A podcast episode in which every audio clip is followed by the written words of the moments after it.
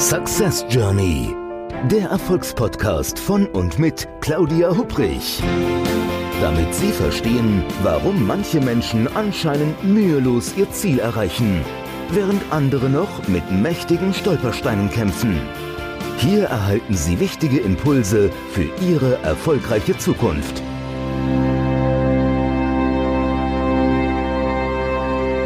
Ein herzliches Hallo und willkommen zu einer neuen Episode des Podcasts Success Journey, dem Podcast mit wichtigen Impulsen, damit Sie Ihre Ziele erreichen. Mein Name ist Claudia Hupprich und ich freue mich, dass Sie wieder mit dabei sind. Ich habe heute für Sie einen, also wie ich finde, einen extrem spannenden Gesprächspartner mitgebracht. Sein Schwerpunkt, der passt hervorragend zum Titel des Podcasts, ähm, denn wenn Sie Ihre Ziele erreichen möchten, also aus der Reise zum Ziel eine echte Success Journey machen wollen, ja, dann hilft es natürlich klar und eindeutig zu kommunizieren. Ja, und die Kommunikation, die ist wirklich sein Metier. Er hat als Geschäftsführer in einem Münchner Theater gearbeitet. Er war als Schauspieler, Drehbuchautor und Regisseur tätig. Und heute ist er, ja, man könnte sagen, so ein Meister der Sprache oder noch besser gesagt, ein Meister der freien Rede. Er coacht nämlich Menschen, die viel reden müssen. Das können Politiker, Managerinnen, Professoren, Moderatorinnen, Schauspieler, Verkäuferinnen, Trainerinnen, Lehrer und, und, und sein. Und er ist zur Stelle und unterstützt genau dann, wenn es darum geht zu reden. Also ich meine jetzt möglichst überzeugend zu reden. Und zu diesem Thema hat er auch viele Bücher geschrieben. Er steht auch selbst auf vielen, vielen Bühnen, um Menschen eben genau die Kunst der freien Rede beizubringen. Und diejenigen, die ihn schon kennen, die werden es vielleicht schon erraten haben. Mein Gast ist nämlich Michael Rossier. Lieber Michael, ganz herzlich willkommen. Schön, dass du heute dabei bist. Hallo Claudia. Michael, so in der Vorbereitung zu diesem Podcast, über den ich freue mich wirklich sehr, dass du da mit an Bord bist, habe ich natürlich so überlegt, was könnte ich dich alles fragen, worüber könnten wir auch reden? Und dann habe ich so gedacht, es gibt eine Fragestellung, also eine Frage, die brennt mir wirklich auf den Nägeln und mit der würde ich gerne anfangen. Alles klar? Alles klar. so, also ich habe nämlich von dir gelesen, dass du nach dem Abitur direkt in die Schauspielschule gegangen bist. Und dann gab es bei mir eine Frage, die war direkt zack, fupp, da. Nämlich, ich dachte so, was haben deine Eltern denn eigentlich dazu gesagt? Also haben die gesagt, Mensch, Bub, klasse, endlich ein Schauspieler in der Familie, da haben wir schon lange drauf gewartet. Nein, nein, das also, dass das so nicht war. Ja, äh, es hat mich im Grunde genommen haben, also mein Vater hat der, war der Meinung, ich sollte noch nebenher was anderes machen, also Zahnmedizin studieren. Habe ich gesagt, Papa, ich kann nicht zwei Sachen machen. Ja, sagt er nur Schauspielerei. Aber meine Mutter hat mich eigentlich schon verhältnismäßig früh unterstützt. Also wenn in dem kleinen Ort am Niederrhein, wo wir waren, wenn da eine Theatertruppe oder wenn da ein Rezitationsabend war, dann hat sie die Schauspielerin überredet, ob sie nicht danach zu uns zum Abendessen oder zum Mitternachtsessen oder zum äh, Umtrunk kommt. Und die ist gekommen und dann hat sie mir so, so oder sagen wir, hat sie uns so beide miteinander bekannt gemacht und ich habe meinen ersten Schauspielunterricht gekriegt, ja, damit ich für die Vorsprechen an den Schauspiel schon vorbereitet war. Also meine Mutter hat mich sehr unterstützt, für meinen Vater war das schwierig. Und trotzdem hört, wenn sich das so einfach anhört, ich habe nicht einfach Abitur gemacht, bin auf die Schauspielschule gegangen. Ich habe vielleicht an zehn Schauspielschulen vorgesprochen und die wollten mich alle nicht, ja. Am Anfang sah das ganz gut aus. Ich habe die Bühnenreifeprüfung gemacht, die fanden mich ganz witzig, aber ich hatte das falsche Repertoire. Und mit dem richtigen Repertoire haben sie mich dann nicht genommen, nicht genommen, nicht genommen, nicht genommen. Also ich bin da ganz oft gescheitert und mir überlegt, vielleicht machst du doch Theaterwissenschaft. Bis dann dieser Tag kam, wo ich die Nacht über nach München gefahren bin, ähm, um das Hotel zu sparen. Am nächsten im Waldstück noch zwei Stunden geschlafen habe und am nächsten Morgen um 11 Uhr an der Schauspielschule Zerboni vorgesprochen habe. Und Frau Zerboni sagt, sie werden das jetzt für eine schlechte Schule halten, weil wir sie jetzt nehmen, nachdem sie so oft nicht genommen worden sind. Aber ich würde es mit ihnen versuchen. Ja, und wow. ich bin aus der Schule raus wie in Trance bin in die nächste Pension, wo stand Pension, habe mir Zimmer genommen, bin aufs Bett gefallen, bin erstmal eingeschlafen. Ja? Und dann habe ich fünf Tage Schauspielunterricht gehabt. Da wussten meine Eltern noch nicht, dass ich auf einer Schauspielschule bin, weil ich habe natürlich irgendwann nicht mehr erzählt von den ganzen Misserfolgen, sondern habe das mit mir selbst aufgemacht. Ja, und dann war ich auf einer Schauspielschule, da musste ich Geld verdienen, da musste ich mir eine Wohnung suchen und da hat alles angefangen. Aber das war alles andere als leicht. Zwischen der Abitur und der Schauspielschule lagen irgendwie drei oder vier Jahre, wo ich Zivildienst gemacht habe und wo ich ganz viel vorgesprochen habe und ganz viel gelernt habe, aber nicht an meinem Ziel angekommen bin. Okay, also heißt wirklich auch irgendwo natürlich dranbleiben. Ne? Sagt sich natürlich so von außen betrachtet, sagt sich immer so leicht, aber ist schon wichtig entsprechend. Also das heißt, du hast dann für dich wirklich dieses Ziel entsprechend auch, äh, wie, wie, konntest du dir so sicher sein, dass es das richtige Ziel für dich ist? Nein, ich war nicht sicher, dass es das richtige Ziel ist. Ich will nur meinen Enkel nicht erzählen, dass der Opa es nicht versucht hat. Ja? Und der Auslöser, der Auslöser war mein Deutschlehrer. Mein Deutschlehrer war ein großartiger Rezitator, der Herr Rubo. Der hat einen Stuhl in den Mittelgang gestellt, hat sich draufgestellt und hat auf diesem Stuhl angefangen, Gedichte zu rezitieren. Da habe ich gedacht, boah, das möchte ich können. Aber wenn man ihn darauf ansprach, hat er immer gesagt, ja, ich wollte ja eigentlich mal Regisseur werden. Ja, ich wollte ja. Und da habe ich gedacht, dessen ganzes Leben besteht nur aus wollte, hätte, mhm. könnte, sollte. Und dann habe ich gedacht, das darf dir nicht passieren. Du, du musst es eine gewisse Zeit versuchen. Wenn es dann nicht klappt, kannst du immer noch Bürokaufmann werden. Ja, alle haben gedacht, dass ich mal Lehrer werde. Das bin ich dann nicht geworden. Aber es hat dann irgendwann geklappt. Und ich habe dann gab es schon eine Zeit, wo ich nicht mehr daran geglaubt habe, dass es geklappt hat. Aber dann habe ich gedacht, hm, habe ich mich mit Theaterwissenschaft beschäftigt. Und das wollte ich eigentlich nicht. Ich wollte nicht auf eine Uni gehen und die Theorie lernen. Ich wollte die Praxis lernen. Da hatte ich einen Riesenspaß dran. Und eigentlich wollte ich ja Kabarettist werden, aber meine Mutter hat gesagt, nee, Kabarettist wirst du erst, wenn du auf einer Schauspielschule warst. Da muss man das lernen und da bin ich bis heute dankbar, weil ich habe diesen Beruf gelernt. Ich habe nicht als Kartenabreißer in einem Varieté angefangen, sondern ich habe diesen Beruf gelernt und das kommt mir heute noch zugute. Du, ich finde das ganz spannend, was du sagst. Also ich rede ja teilweise selbst so in den Vorträgen oder auch in meinem Buch so über Zielpiraten. Also Menschen, die so, ähm, wenn man versucht, so ans eigene Ziel zu kommen, die einem quasi in die Parade grätschen und dann einem erzählen, warum das Quatsch ist, warum das nicht gehen kann, äh, warum man auf dem falschen Weg ist. Und das ist toll, das jetzt von dir zu hören, so dass es also da keinen Zielpiraten oder vielleicht gab es die auch, aber vor allen Dingen eine Zielunterstützerin in Form deiner Mutter gab, die wirklich dann das dann auch geglaubt hat und ähm, ja, dir geholfen ja, also hat dann auf die Piraten, Zielpiraten gibt es immer, da gibt es genug, ja, und die begegnen dir immer wieder. Aber sagen wir auch so, Unterstützer ist schon nicht ganz unwichtig, weil er es leichter macht. Wenn du alle gegen dich hast, ist es deutlich schwerer, ja. Und das ging dann damit los, als ich dann auf der Schauspielschule war, das war eine Privatschule. Äh, ich musste also das Schulgeld bezahlen, ich musste München bezahlen, ich wollte fünfmal die Woche ins Theater. Das war teuer und ich habe mir das alles selber verdient, bis dann meine Mutter kam, also die Miete würde sie mir bezahlen. Und das war dann dann eine große Erleichterung, dass ich die Miete nicht mehr bezahlen musste. Also wenn du ab und zu Unterstützer hast, ist es leichter. Ich glaube nicht, dass man, wenn man von was glaubt, sich wirklich von diesen Zielpiraten abbringen lässt. Aber es ist leichter, wenn du jemand hast, der dir auch mal den Rücken stärkt, mal einen netten Satz sagt und an dich glaubt, dann kommst du einfach schneller ans Ziel. So ist es, genau, absolut. Und ich glaube, da muss man auch einfach, da, da darf man vielleicht auch nicht nur hoffen entsprechend, dass es da Zielunterstützer gibt, die also Menschen, die einen wirklich wohlwollend unterstützen, sondern darf vielleicht auch mal so um Hilfe bitten, oder? Ähm, ja, das ist ja eine zweischneidige Sache. Also jeder Zielpirat oder jeder, der bei dem Ziel hilft, hat ja sein Gutes. Ein Zielpirat hilft dir immer wieder zu überprüfen, ob du das wirklich auch willst. Ja? Ich war zum Beispiel, ich hatte mir ähm, als junger Mann, war ich jung verheiratet, ich war in München, hatte gerade die Schauspielschule beendet, habe ich angefangen, mit meiner Gitarre zu intensivieren, weil ich hatte mir in den Kopf gesetzt, auf einer Schwabinger Kleinkunstbühne abends aufzutreten. Das habe ich auch gemacht eine Zeit lang, ja. Aber das war der falsche Weg. Und da brauche ich dann zwischendurch auch mal jemand. Und da hätte ich mehr jemanden gebraucht, der mich geschüttelt hätte und hat gesagt, Michael, du lernst jetzt den ganzen Tag Gitarre. Kannst du nicht mal jetzt versuchen, deinen Schauspielberuf in Geld umzusetzen? Kannst du nicht mal versuchen, jetzt bei der Sache zu bleiben, anstatt jetzt plötzlich Sänger werden zu wollen? Also ein Zielpirat hilft auch manchmal. Und bei den Unterstützern ist es genau dasselbe. Ne, ich kann keine unkritische Unterstützung brauchen. Jemand, der mich toll findet, weil ich so groß bin und weil ich immer eine Antwort habe und weil ich so witzig bin, das nutzt gar nichts. Ja? Aber meiner Mutter war ziemlich klar, dass da eine Begabung von mir liegt. Also ich hatte was Kabarettistisches, ich habe das so oft gezeigt. Wenn wir in der Familie Karten gespielt haben, dann habe ich alle Rollen gespielt und meine Mutter wusste, was ich was kann. Ich habe in der Schule mitgespielt, in Theatergruppen und war da ziemlich gut, gerade in den lustigen Rollen. Also meine Mutter hat da was gesehen, was sie gefördert hat. Eine kritiklose Unterstützung hätte mir nicht geholfen. Aber eine Unterstützung, wo einer sagt, das, was ich sehe, da glaube ich dran, äh, das ist tatsächlich etwas, was einen stärker macht.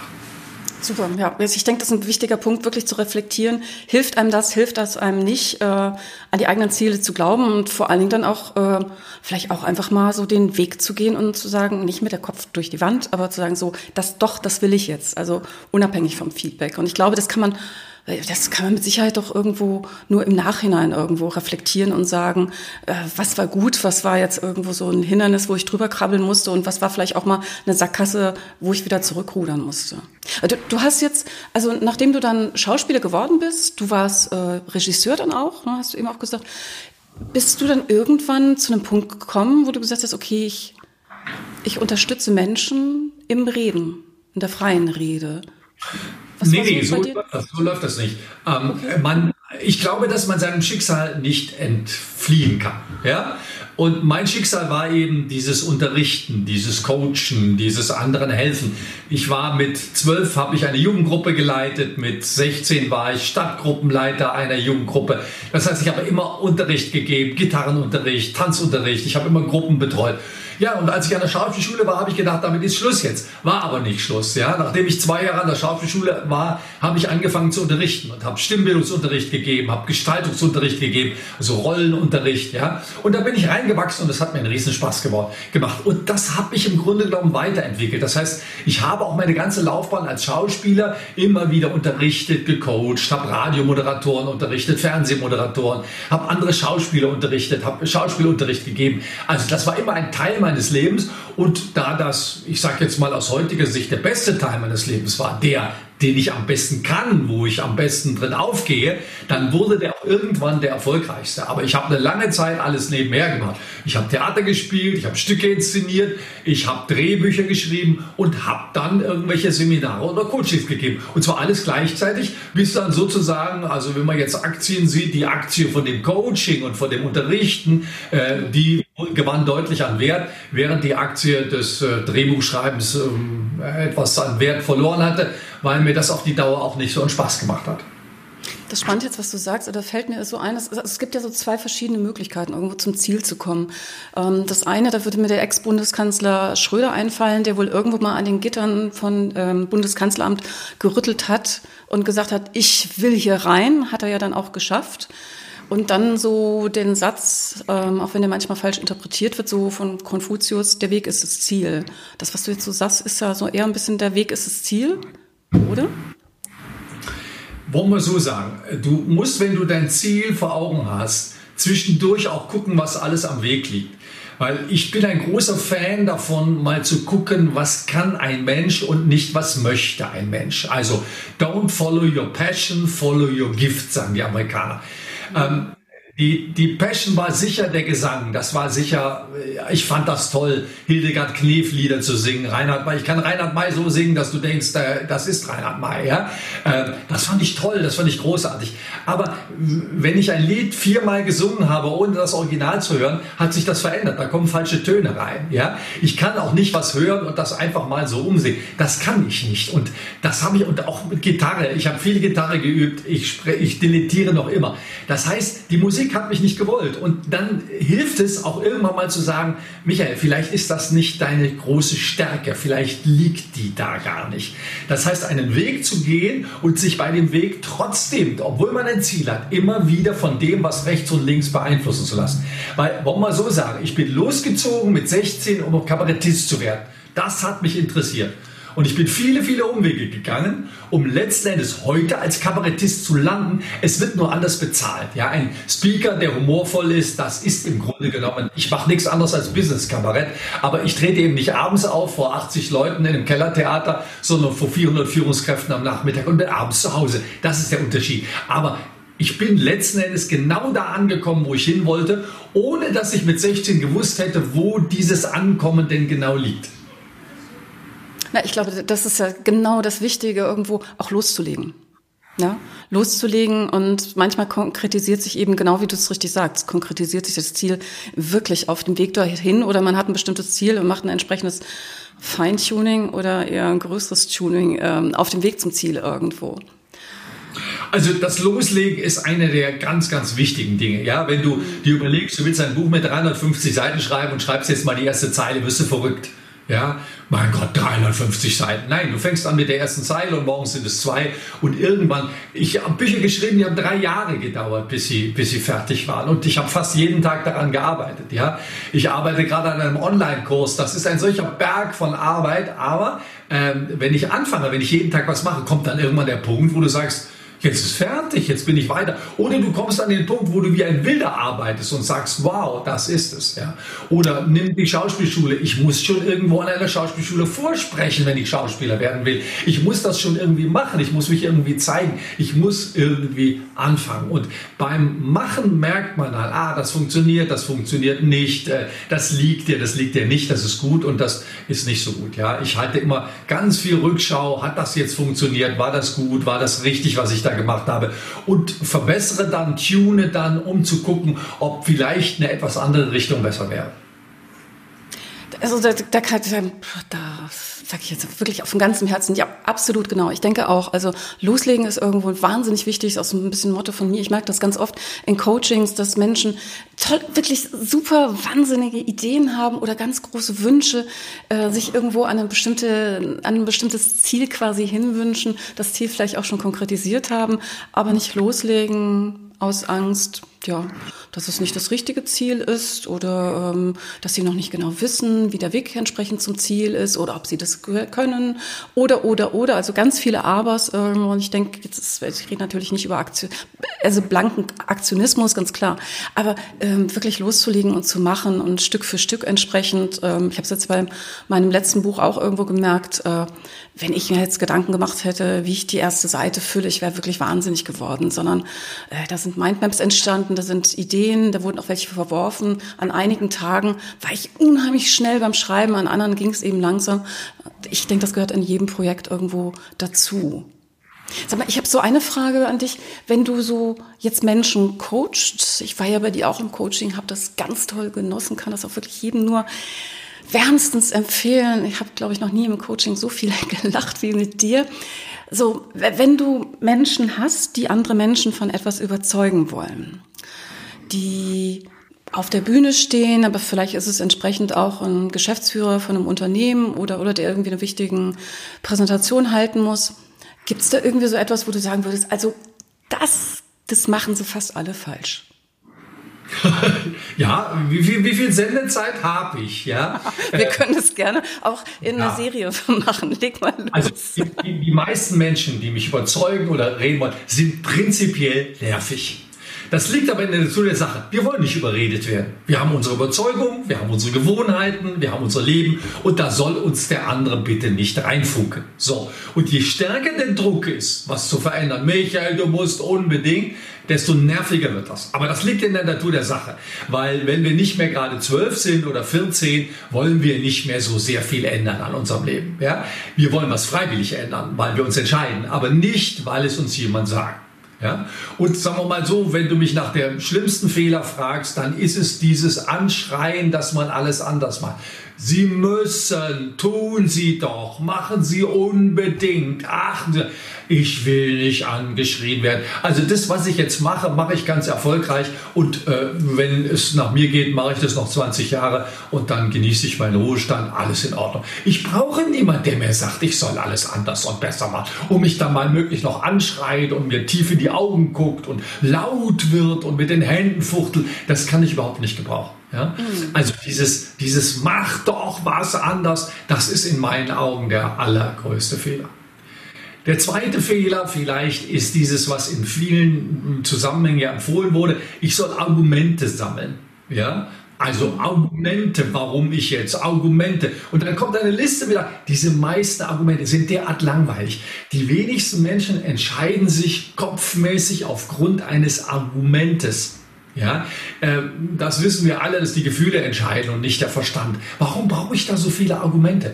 Also wenn jemand zu seinem Chef reinspaziert, er will eine Gehaltserhöhung und fängt jetzt an 15 Argumente zu nennen, dann denke ich, Moment mal, wenn der Chef das nicht weiß, dann ist er irgendwie in der falschen Firma.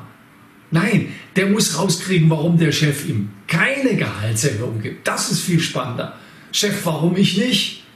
Ja, es kriegen ja alle keine. Aha, Chef, ich bin also der Einzige, ich bin also der Einzige, der eine will. Ja, da wollen schon andere. Und die kriegen keine. Nein, die kriegen alle nicht. Naja, manche schon. Also, das kann ein ganz interessantes Gespräch werden. Aber wo es nicht darum geht, eine Liste aufzuzählen, was alles toll ist. Was mich am meisten überzeugt, wenn jemand was tun muss, ist, wenn jemand selber begeistert ist von was.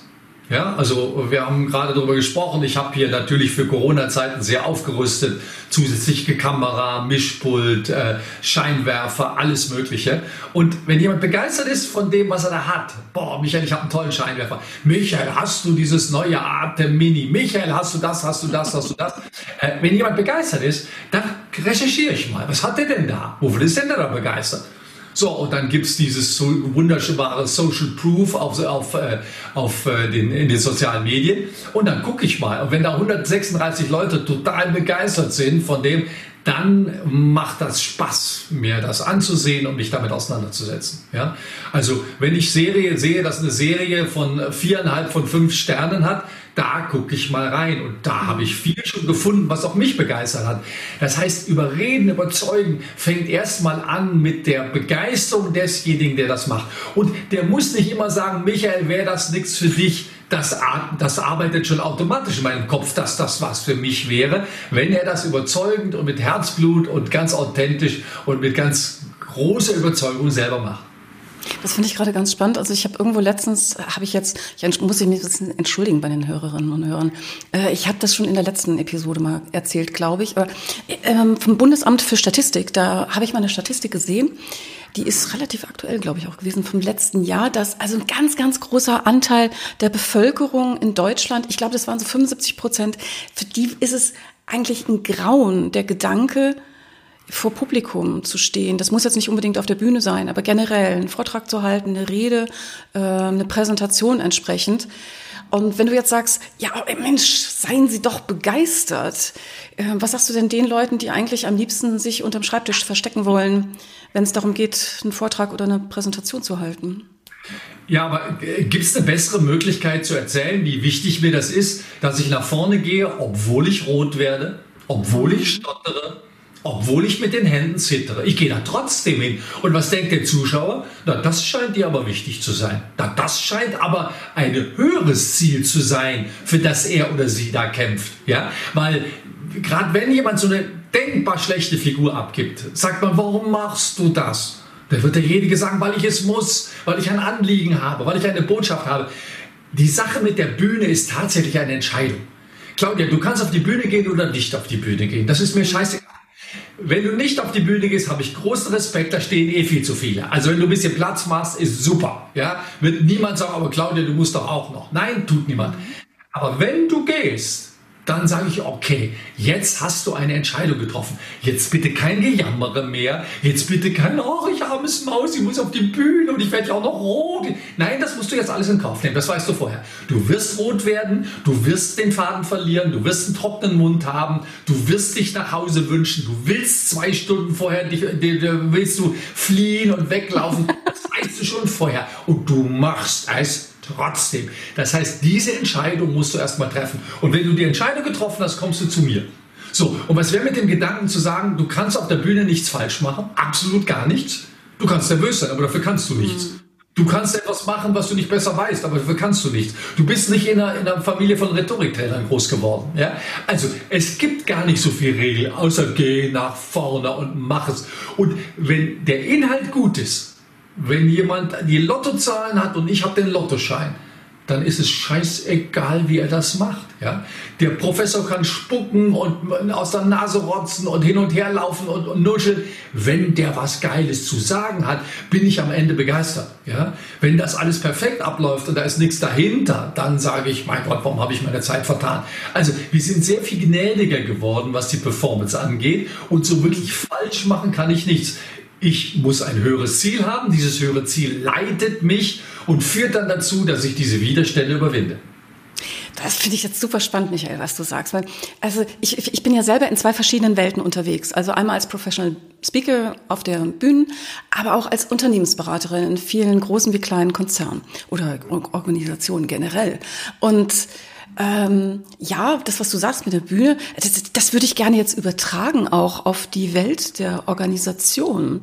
Zu sagen, also wenn du eine Rede halt, hältst, halten musst, manchmal muss man ja auch präsentieren und hat vielleicht da gar nicht so großartig Bock drauf, dann aber bitte, dann aber bitte zu einem Thema, wofür du brennst, wenn das Brennen geht. Also ich denke, auch vielleicht zumindest glimmen sollte man, wenn man das sagt. Aber es muss entsprechend, es muss Überzeugung da sein, oder? Auch wenn ich eine PowerPoint-Präsentation irgendwo vorm Vorstand halte oder so und das jetzt nicht die Riesenbühne in einem entsprechenden Kongresszentrum ist, sondern da äh, ja eben ein paar Leute zuhören, aber äh, es da auch natürlich um etwas geht, um Menschen zu überzeugen. Es muss einen Grund geben, warum das ausgerechnet ich machen soll.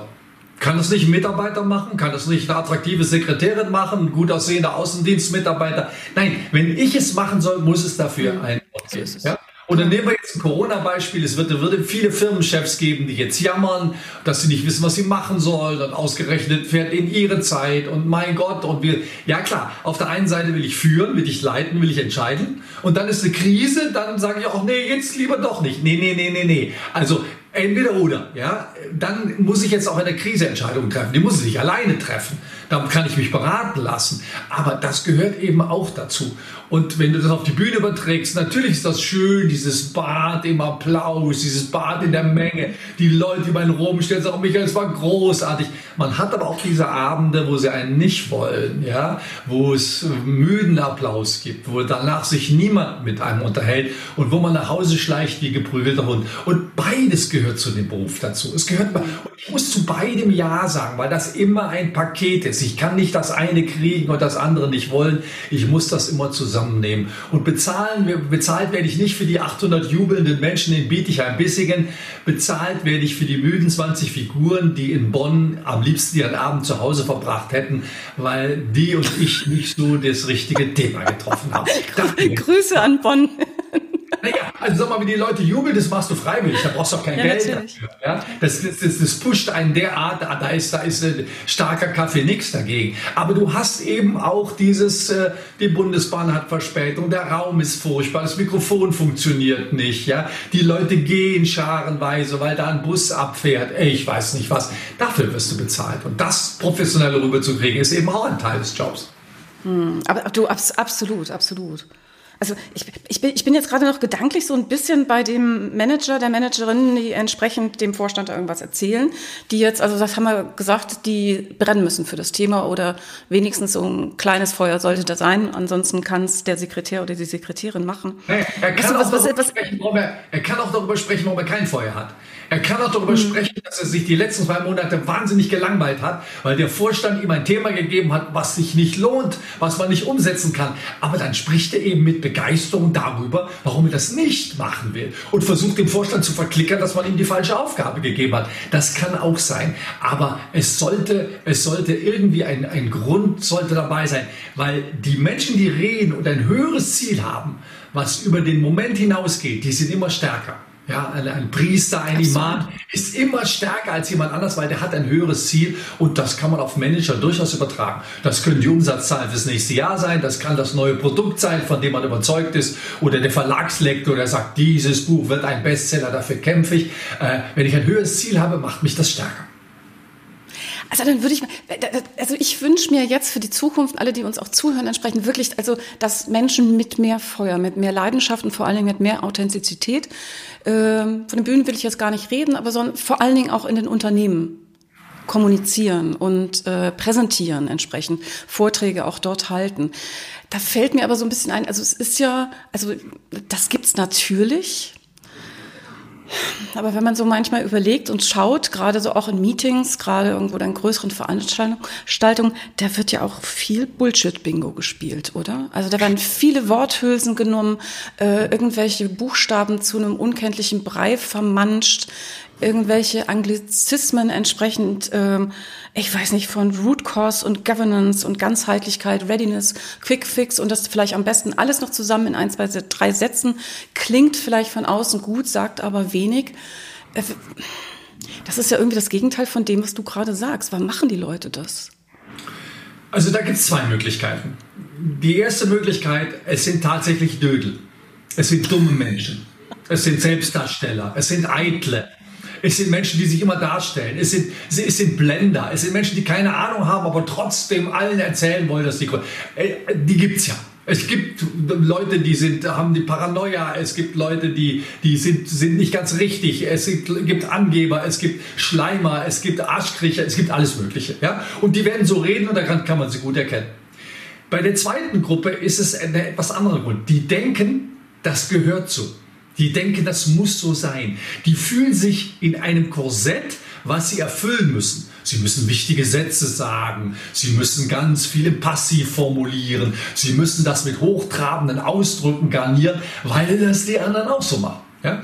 Ich habe den Personalchef einer großen deutschen Bank. Wir haben ein Training in einem Kino in Frankfurt, im leeren Kino. Das machen wir bevor die erste Vorstellung ist, sind da Trainings.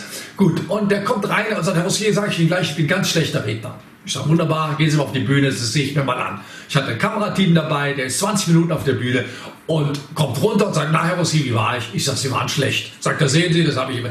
Ja, ich sage, Reden ist nicht Ihre Sache. Aber mal ganz ehrlich, Sie wollen das Ganze nicht sagen, was Sie da sagen. Nee, sagt er, dieses ganze Management, bla bla, von Kernkompetenz und unterwegs sein und negativ. Es steht mir bis hier. Sag ich, wollen wir jetzt mal einen Moment überlegen, was Sie wirklich sagen wollen? Und dann hat er mir erzählt, dass er mit seinem jetzigen Vorgänger, als sie Anfang 20 waren, am kleinen Hesseloher See in München gesessen haben und darüber diskutiert haben, was sie aus dieser Bank machen werden, wenn sie dann mal am Drücker wären. Und das ist ihm jetzt wieder eingefallen, wo er am Drücker ist. Wow. Und dann habe ich gesagt, was haben Sie denn da so alles für Ideen gehabt? Und plötzlich springt er auf und sagt, Hausier, darf ich es doch mal versuchen? Er geht auf die Bühne, schert sich um gar nichts und hält eine hinreißende Rede. Dann sage ich ja so und so, das war aber jetzt richtig gut. Ja, sagt der Wahnsinn, das hat gut geklappt. Also manchmal glauben wir, einer Form genügen zu müssen. Manchmal glauben wir Dinge. Und sehr oft in meinen Coachings passiert es Menschen, die sagen, Herr Rossier, Sie haben völlig recht, das brauche ich ja nicht. Ich kann das ja auch mal weglassen. Warum mache ich diese ganzen Floskeln? Warum fange ich vorne an? Warum denke ich immer, ich muss auf alles Bezug nehmen und Überleitung machen? Ich kann doch einfach mal so reden. Wie, und dann kommen wir dazu. Und das ist oft ganz wichtig, dass das vom Chef ausgeht. Dass der Chef anfängt, nicht das im Montagsmeeting erstmal 20 Minuten alles zu verlabern, bis alle Kopfschmerzen haben, sondern dass auch der direkt auf den Punkt kommt, dass er ähm, die Leute ausreden lässt, dass er den ganzen Überbau weglässt, dass er nicht, wenn er anfängt, immer in der Steinzeit anfängt und alle Aspekte mit berücksichtigt, bis alle Pochen an den Schläfen haben. Das heißt, man kann lernen, eine, eine Unternehmenskultur so zu verändern, dass man direkt mit Freude miteinander spricht und dass man einen Teil der Konventionen und einen Teil der Regeln, die es ja sowieso in meinen Augen nur ganz wenige gibt, einfach mal über Bord wirft. Super. Also das heißt, ähm, wir müssen authentisch sein, entsprechend mit Leidenschaft auch brennen für unsere Themen. Genau. Also zum Beispiel, ich bin sehr für eine Rednerliste. Eine Rednerliste ist ganz wichtig. Aber eine Rednerliste muss man eben manchmal auch zum Teufel kloppen. Wenn da einer überkocht, dann muss ich den auch mal direkt nach, dran nehmen können. Und das kann Teil der Regeln sein, dass wenn einer kocht, dass der direkt drankommt. Ja? Oder, oder dieses, dieses, das Management-Meeting mit anderen Dingen überfrachten. Das heißt, Leute nehmen ihren Ärger mit ins Management-Meeting und es geht um A und der Ärger um B ist aber die ganze Zeit im Raum. Ja? Mhm. Solche Knoten aufzulösen wäre ganz wichtig, um am Montagmorgen ein wunderbar entspanntes Management-Meeting zu haben, in dem alle zu Wort kommen und wo jeder für die Woche genau weiß, was er zu tun hat. Ich hätte da noch eine Idee, quasi noch eine ähm, Zugabe, eine Zutat eher, sollte ich sagen, ähm, um wirklich dieses Montagsmorgens-Meeting gelungen zu machen. Wie sieht's denn aus noch mit einer Prise Humor? Also, da kann dir nur jeder zustimmen. Humor, super, großartig, klasse. Nur, ich sehe jetzt den verzweifelten Manager. Es ist zwei Stunden bis zum Montagsmeeting. Und dann sagt die Hubrich, hat mir gesagt, ich brauche Humor ich, ich würde Ihnen das gar nicht, ich würde Ihnen das gar nicht sagen, sondern ich würde, ich, ich würde an dein Buch verweisen. Nee, ganz im Ernst, äh, Humor hat man oder hat man nicht? Oder wie ist das? Kann man das irgendwie trainieren? Kann man so ein bisschen mehr Humor reinbringen in seine Reden, Vorträge, Präsentationen, in seine Meetings? Also, es gibt eine wichtige Voraussetzung für Humor. Wir müssen einigermaßen entspannt sein. Ja? Wenn du locker bist auf einer Party, wo du die Leute gut kennst. Da ist manchmal auch der stillste, zurückhaltendste, introvertierte, sagt einen Satz und alle liegen flach. Also es gibt eine wichtige Voraussetzung und das ist einigermaßen entspannt und relaxed sein. Das heißt, ich werde bei meinem ersten Montagsmeeting oder mein erstes Meeting als Chef, da werde ich nicht relaxed sein. Ja?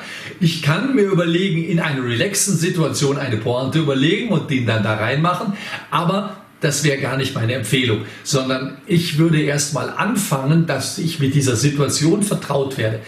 Die meisten meiner Pointen sind während des Redens entstanden. Und wenn sie dann gut sind, benutze sie nochmal. Also wenn man merkt, etwas kommt an, kann man das wiederverwenden. Und wenn man etwas schlecht macht, dann kann man lernen, wie man das gut macht. Also dieses Buch, auf das du ansprichst, wie man Pointen setzt, ja, äh, da kann man lernen, wenn was nicht funktioniert hat. Man hat so eine gute Pointe gehört und die funktioniert nicht. Äh, was macht man da falsch? Da macht man in der Regel etwas falsch. Und das kann man lernen. Äh, man kann lernen, Witze zu erfinden, Pointen zu erfinden. Das kann man alles lernen. Das wäre aber für mich nicht die erste Zutat. Die erste Zutat ist, dass die Mitarbeiter aus dem Montagsmeeting gehen und sagen, war super effektiv heute, war super auf den Punkt, ich weiß, was ich tun soll und dass sie, was weiß ich, wenn ich ein Produkt verkaufen will oder wenn ich Kunden beeindrucken will, dass sie von dem Produkt oder der Firma beeindruckt sind. So, und wenn ich jetzt noch Lust habe, weiterzumachen, wenn ich sage, ah, hier reicht mir noch nicht, ich würde jetzt ein bisschen am Humor zu arbeiten, das ist wunderbar. Und da gibt es ein paar ganz einfache Techniken, wie man sehr schnell Humor in das bringen kann, was man macht. Und man wundert sich manchmal, wie einfach das geht, aber manchmal braucht man ein bisschen Hilfestellung, dass einem jemand anders das erklärt. Boah, das ist jetzt ein Cliffhanger. Warte mal, kannst du so die eine oder andere Idee da verraten? Also eine ganz einfache, äh, ganz einfache äh, Möglichkeit ist zu übertreiben. Ja? Du, im Moment zu Corona-Zeiten ist es bei der Post so, äh, wenn du ein paar Briefmarken brauchst, bist du schon nach zwei, drei Tagen wieder zu Hause. Ja? Ähm, zwei, drei Tage ist derart übertrieben, dass das witzig werden könnte. Ja? Ähm, also etwas so zu übertreiben, dass jedem klar ist, das ist witzig und wenn man dann das Richtige erwischt, dann ist das, dann ist das eine Pointe und da kann man wunderbar. Ich habe eine Pointe in meinem Vortrag, wo ich sage, das ist genauso wahrscheinlich, wie das bei der Explosion einer Druckerei ein Buch entsteht. Ja, das ist sehr übertrieben. Das ist ein todsicherer Lacher. Wunderbar. Und das ist ganz, ganz einfach. Ja, Zweite Technik noch, das ist die berühmte Dreireihe. Sobald ich eine Aufzählung habe, sorge ich dafür, dass der dritte Teil der Aufzählung witzig wird. Was braucht man für seine Steuererklärung? Sämtliche Vordrucke vom Finanzamt, alle Belege und ein Stück Balsaholz zum Reinbeißen. Ja? Okay, so, jetzt überlegst du dir, wie kann ich das Stück Balsaholz noch schärfer machen, noch witziger machen?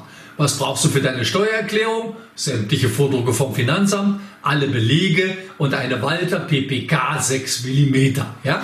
Also, das ist noch ein bisschen komischer als das Balsaholz. Und sobald ich jemanden habe, der in einem Vortrag eine Aufzählung hat, die ersten beiden sind reale Elemente der Aufzählung. Bei dem dritten überlege ich mit ihm, was könnte komisch sein. Und das ist eine ganz einfache Technik, ja, wo man sofort Humor in was reinstreuen kann. Also Übertreibung und die Dreierreihe, die sind ganz einfach zu machen. Und da kann jeder mit ein bisschen Zeit und ein bisschen Energie eine Porante reinbringen. Und wenn man das ziemlich schnell macht, das heißt, wenn niemand lacht, macht man weiter, ist es nett. Und wenn die Leute lachen, macht man eine kurze Pause also das ist nicht schwer, das kann jeder und das ist keine, die Amerikaner würden sagen, it's not rocket science. Mhm, absolut. Also das ist, denke ich, ist auch toll, entsprechend dann zu merken, dass also es, es, gibt Menschen, die so sagen, oh nee, also so Humor, das ist jetzt nicht so meins. Aber es wirklich, man, es ist, stecken Techniken dahinter und man kann das entsprechend lernen. Du, genau. Da, da habe ich jetzt also das so eine Frage jetzt, die sich drängt sich natürlich auf. Also du, der ich habe es in Anmoderation ja schon gesagt, so quasi der Meister der freien Rede. Ich hoffe, das ist okay, wenn ich das so sage. Derjenige, der auch äh, Menschen beibringt, wie sie Humor in ihre Vorträge, in ihre Reden, in ihre Präsentationen bekommen. Da, da habe ich mich natürlich irgendwie so gefragt, da, da drängt sich so ein Bild bei mir auf. Gibt es das so bei Rossiers abends am Abendbrottisch, dass du so den Witz raushaust und äh, die Kinder sagen, Papa, lass mal gut sein? Oder äh, dass du vielleicht sagst, also Liebling, das hättest du jetzt irgendwie schon ein bisschen witziger formulieren können?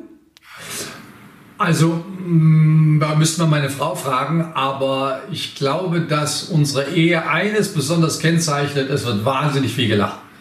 Ja, also auch wenn ich was an meiner Frau kritisiere, ähm, gestern, äh, gestern Mittag war ich mit meinem Sohn alleine und sie sagte, du, von dem Maisauflauf ist noch was da von gestern, das kannst du ihm machen.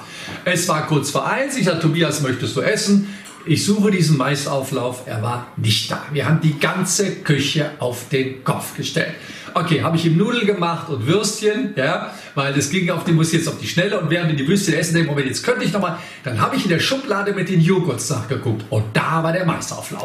Dann habe ich meine Frau angerufen sagt, Schatzi, ja, du hast es ein bisschen schwierig machen wollen für uns, oder? Den Maisauflauf ein bisschen, meine Frau hat sich totgelacht. Ich sage, deine Schokonegerküsse, die waren genau in Sichthöhe. Die hätte ich sofort gefunden, aber meine Frau hat sich totgelacht. Ja? Also es war im Grunde was Ernstes, ich habe mich geärgert, aber ich habe es offensichtlich geschafft, das so zu verpacken, dass meine Frau schallend gelacht hat an der anderen Ecke. Also hier wird ganz viel gelacht, weil ich eben auch gelernt habe, dass das eine wunderbare Möglichkeit ist, eine Situation zu entkrampfen.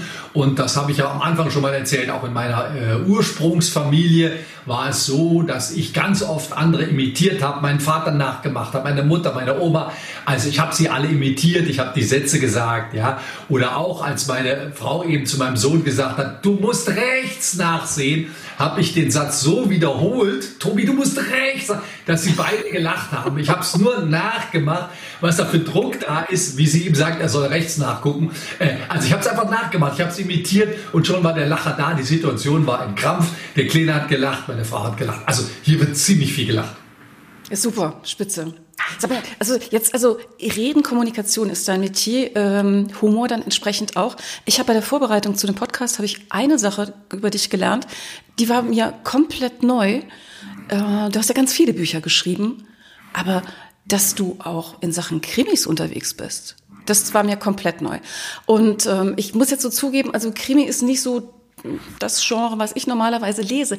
Aber als ich dann so den Teaser zu dem Buch gelesen habe, da ging es um, jetzt warte mal, wie war denn das? Dass man vom Möhreneintopf sterben kann und wie man ja. Schwiegermütter an Weihnachten, glaube ich, um die Ecke bringt und warum die Leute vom Niederrhein, wobei erzähl mir auch mal, warum der Niederrhein, der liegt ja eigentlich oben, der müsste eigentlich Oberrhein, diese Region heißen, aber dass die keine Morde begehen können. Wie, wie bist du denn zu dem Thema? Warum Krimi? Weil der Niederrheiner ist eigentlich zu allem unfähig. Ja, das ist das Problem. Nein, wie bin ich zum Krimi gekommen? Ganz einfach. Äh, ich habe mit 16 mein erstes Büchlein mit Kurzgeschichten rausgegeben, im Eigenverlag sozusagen fotokopiert am, am Kopierer im nächsten Copyshop und habe das an meine Freunde verteilt. Und habe das an Verlage geschickt, die wollten die Geschichten nicht. Da habe ich Gedichte geschrieben, die wollten die Gedichte nicht. Da habe ich gedacht, was wollten die denn? Ah, die wollen Krimis. Das heißt, es gibt in vielen Zeitschriften, oder gab es früher so im Neuen Blatt, Neue Post, in dieser ganzen Yellow Press, gibt es immer den abgeschlossenen Kurzkrimi. Und dann habe ich fünf von diesen Krimis geschrieben und habe sie diesen Zeitschriften angeboten. Die wollten sie auch nicht. Aber dann habe ich irgendwann eine Agentur entdeckt, die diese Krimis äh, verkauft. Ich habe die der Agentur angeboten. Die haben gesagt, ja, fünf reichen nicht, wir brauchen zehn. Haben die zehn gekriegt. Und ich habe eine Zeit lang von diesen Krimis gelebt. Das heißt, da gab es mal 1000 Mark für den Krimi, 250 äh, Mark für die Agentur, 750 für mich. Und es war eine wunderbare Möglichkeit, äh, von diesen Krimis zu leben, will ich nicht sagen, so viel habe ich nicht verkauft, aber das hat mir einen Riesenspaß gemacht und immer dieses schöne Gefühl, wenn der Krimi dann in der Zeitschrift gedruckt war. Da bin ich an das Syndikat geraten. Das ist der Berufsverband der Kriminalschriftsteller, der deutschsprachigen Kriminalschriftsteller. Da war ich eines der ersten 80 Mitglieder. Das sind heute Hunderte. Und da gab es dann früher Aufrufe für Anthologie, Bürokrimi, ein Dessertkrimi. Und da war ich immer mit drin und habe Krimis geschrieben für diese Anthologie. Auch das war ein Riesenspaß. Ich habe an Krimi-Wettbewerben teilgenommen. Ich habe den äh, Kurzgeschichtenpreis Timmendorfer Strand gewonnen, den Nettetaler Literaturpreis, was weiß ich. Und das hat einen Riesenspaß gemacht. Und irgendwann habe ich so die wichtigsten Krimis in einem eigenen Heftchen in Niederrhein-Krimis zusammengefasst. Also das war quasi so ein Abfallprodukt in meiner Freizeit, wenn im Urlaub, ich nichts zu tun hatte, habe ich einen kleinen Krimi geschrieben. Ich habe nie einen Kriminalroman geschrieben, sondern immer nur so Kurzgeschichten. Und in meinen Kurzgeschichten stirbt auch niemand. Da, es gibt Tote, aber es wird niemand umgebracht. Es gibt keinen absichtlich, der jemanden umbringt. Und ich versuche mit den Krimis immer ein bisschen was über die Gesellschaft zu erzeigen. Und dieses kleine Heftchen über den Niederrhein, am Rosenmontag stirbt man nicht. Das ist einfach eine liebevolle, liebevolle Abrechnung mit meiner, mit meiner Wahlheimat, weil ich bin am Niederrhein groß geworden und äh, nehme die Lieber, Niederrheine so ein bisschen liebevoll auf die Schippe. Und das tue ich eben in Form eines Krimis, weil die deutlich mehr gelesen werden, als wenn ich jetzt Hommage an den Niederrheiner draufgeschrieben hätte. Ja, super. Also wie gesagt, mich jetzt auch, also ich werde es auf jeden Fall bestellen. Kommt denn da irgendwie dann noch so ein zweiter Band und dritter Band oder so? Hast du da was geplant? Naja, also wir waren eben bei den Zielen. Ja, wenn du jetzt ein Ziel hast, du kannst dich nicht dauernd zerfleddern. Ja, also das kann sein. Der Verlag hat schon gefragt, ob ich nicht weiter und nur ich muss aufpassen, dass ich nicht zu viel mache. Ja, weil es ist wirklich, der Tag hat 24 Stunden und meine restliche Lebenszeit kann ich schon irgendwie absehen. Und jetzt nochmal mit einem Krimi-Band anzufangen. Also sagen wir mal, ich hätte riesen Lust, aber meine ernstzunehmenden Freunde würden mir jetzt raten, Michael, jetzt mach doch mal, bleib doch mal bei deinem Geschenk und bleib nicht bei deiner Leidenschaft ich kann ja verstehen, dass du gerne das Krimis schreibst, aber dafür, dass du dann so 350 Euro an etwas verdienst, wo du ein Jahr Arbeit reinschickst, äh, das ist vielleicht jetzt nicht so besonders sinnvoll. Aber ich will es nicht ausschließen. Kann man gut nachvollziehen. Also Fokus auf dem Weg zum Ziel ist auch wichtig. Ne? Ja klar, natürlich. Äh, und, und weißt du, es wäre einfach, es einfach sträflich, wenn da äh, das Geld auf der Straße liegt, wenn ich da gebucht werde, wenn ich da gefragt werde, wenn ich da arbeiten könnte, wenn ich sage, nein, ich mache lieber brotlose Kunst und schreibe lieber Krimis, das liegt mir mehr. Also da muss ich mich selber dann auch mal schütteln und muss sagen, Michael, das ist jetzt nicht sehr sinnvoll, was du da gerade machst. Kann ich gut nachvollziehen. Lieber Michael, ich, ich könnte mit dir, ich könnte jetzt also eine Stunde mindestens noch weiter reden, auch eher mehr. Ich gucke so ein bisschen auf die Uhr und denke so, vielleicht ist es Zeit für so, was denkst du, so drei Impulse vielleicht, die Zuhörerinnen und Zuhörer mitnehmen können aus dem, was du machst in Sachen Kommunikation, Sachen Humor, von dem, wo du stehst. Was wäre so das, wo du sagen würdest, also bitte das auf jeden Fall mitnehmen? Ja, also wenn es bei dir um Ziele geht, ähm, vielleicht ein paar Gedanken in diese Richtung. Ähm, das erste ist, es sieht im Nachhinein, wenn jemand was erreicht hat, und äh, ich habe in meinem Bereich was erreicht und ich bin da sehr stolz und zufrieden, auch wenn mich nicht die ganze Welt kennt und meine Bücher nicht auf der Spiegel-Bestsellerliste sind, aber ähm, ich bin sehr zufrieden mit dem, was ich mache. Ähm, das sieht im Nachhinein immer so leicht aus. Äh, das hat viel mit Fleiß zu tun. Wenn du mich fragst, Michael, was ist dein Geheimrezept? Dann ist es Fleiß. Ja? Ich arbeite viel daran und ich tue viel daran. Ich glaube nicht daran, dass man so plötzlich was in sich entdeckt und plötzlich ist die Sache gelaufen. Ähm, ja, also ich hatte jetzt, ich hatte jetzt gerade wieder eine, eine Frau, die mich anrief. Sie wollte Sprecherin werden. Sie würde so gerne synchron sprechen. Sie würde gerne Hörbücher sprechen und sie würde gerne CSP werden.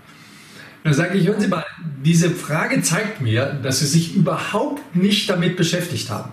Ein Synchronsprecher und ein Sprecher von Hörbüchern haben nichts miteinander zu tun. Das sind zunächst mal zwei völlig verschiedene Berufe. Und ein CSP gehört nur zu einem Redner. Es gibt keinen Synchronsprecher, der überhaupt weiß, was ein CSP ist und ein Hörbuchsprecher schon gar nicht. Das heißt, die hat sich, es wäre ihr größter Traum, sagt die zu mir. Ich sage, hören Sie mal, wenn das Ihr größter Traum ist, warum haben Sie nicht einen kleinen Schritt mal in die Richtung gemacht, mal guckt, was ist denn ein CSP? Was ist denn das müsstest du, das müsstest du, glaube ich, auch gerade klären. Ich glaube, das ist für diejenigen, die uns gerade zuhören, nicht für jeden irgendwo so klar. Das kann sein, ja. Also ich meine, wenn einer, äh, ich weiß, das Beispiel stammt aus der Literatur, ich glaube von Uwe Peter Canning, dessen Bücher ich sehr liebe, wo dann eine Frau den großen Traum hat, mal auf den Haute Couture schauen in Paris, mal die Leute zu schminken. Und dann ist die Frage, hast du denn Französisch belegt? Nö. Mhm. Ja, ich sag, Moment mal, dann kann das nicht dein größter Traum sein, weil wenn du in Paris auf den Mond schauen, schminken willst, was ja gar nicht so ewig weit weg ist, aber dann muss man erstmal Französisch lernen. Genau, das heißt, sollte man sich ich muss mir einen Plan machen. Und wenn ich ein Buch schreibe, das ist vielleicht dann der zweite Tipp, am Anfang steht der Plan. Wie gehe ich jetzt vor? Also ich mache das zum Beispiel so, ich stelle erstmal alle Quellen zusammen, aus denen ich schöpfe. Da steht dann Computer, da steht Bücherwand, da steht bisher erschienene Bücher, dann habe ich einen Schur mit Zeitungsartikeln und dann habe ich eine Datei mit Buchexzerpten der Bücher, die ich bisher gelesen habe. Fünf Quellen. Die fünf Quellen schreibe ich auf. So, und dann gehe ich die ganzen Quellen durch und wenn ich die Quellen durch bin, dann habe ich schon mal das Material zusammen, der Grundstock. Dann gibt es eine Datei, wo ich das Buch in Kapitel unterteile. Und jetzt schaufel ich das Material in die verschiedenen Kapitel. Und jetzt stehen da schon zehn Kapitel mit unterschiedlichem, noch nicht bearbeitet, noch nicht Schriftgröße oder wie auch immer.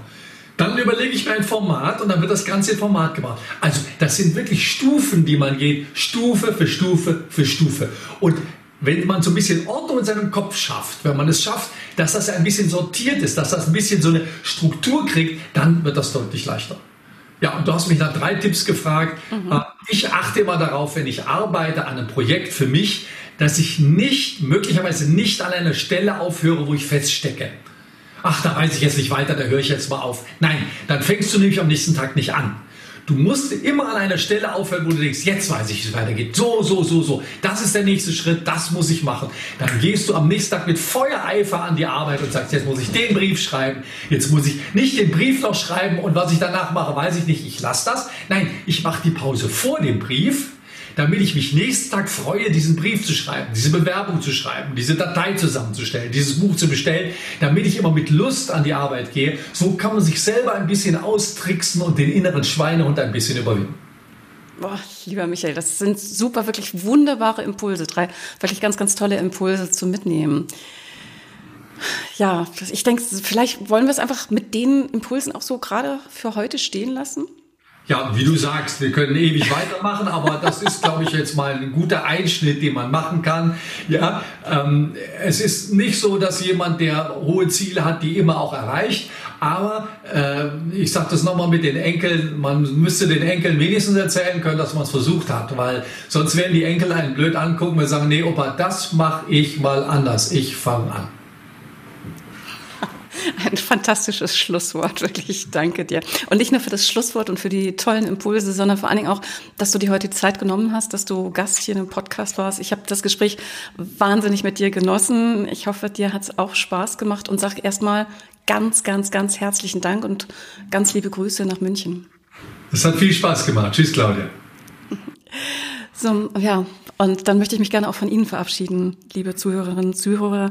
Ich hoffe, dass Sie auch jede Menge Impulse heute wieder mitnehmen konnten und jede Menge Ideen haben. Jetzt ging es ums Loslegen und um den Eifer entsprechend des Feuer, wie Michael das auch gesagt hat, wenn es darum geht, wenn Sie auf die Bühne gehen, wenn Sie Präsentationen halten, denken Sie daran, Sie müssen für brennen. Wenn nicht, lassen Sie es jemand anders machen. Ich freue mich ganz doll, wenn Sie das nächste Mal wieder mit dabei sind. In der Zwischenzeit machen Sie es gut, aber machen Sie es bald. Ihre Claudia Hubrich. Success Journey. Der Erfolgspodcast von und mit Claudia Hubrich. Claudia Hubrich ist Managementberaterin, Business Coach und Managing Partner von Consulting at Work. Sie berät seit mehr als 20 Jahren Menschen und Unternehmen, die sich entweder in Veränderungsprozessen befinden oder sich in solchen befinden wollen. In ihren Vorträgen, Coachings und Workshops gibt sie Impulse für mehr Klarheit, Motivation und Umsetzungskompetenz, damit sie das kleine oder große Stück Veränderung erreichen, welches sie sich wünschen. Und kostenlose Impulse, wie Sie an Ihr Ziel gelangen, finden Sie auch unter www.claudia-hupprich.com. Schauen Sie gleich vorbei.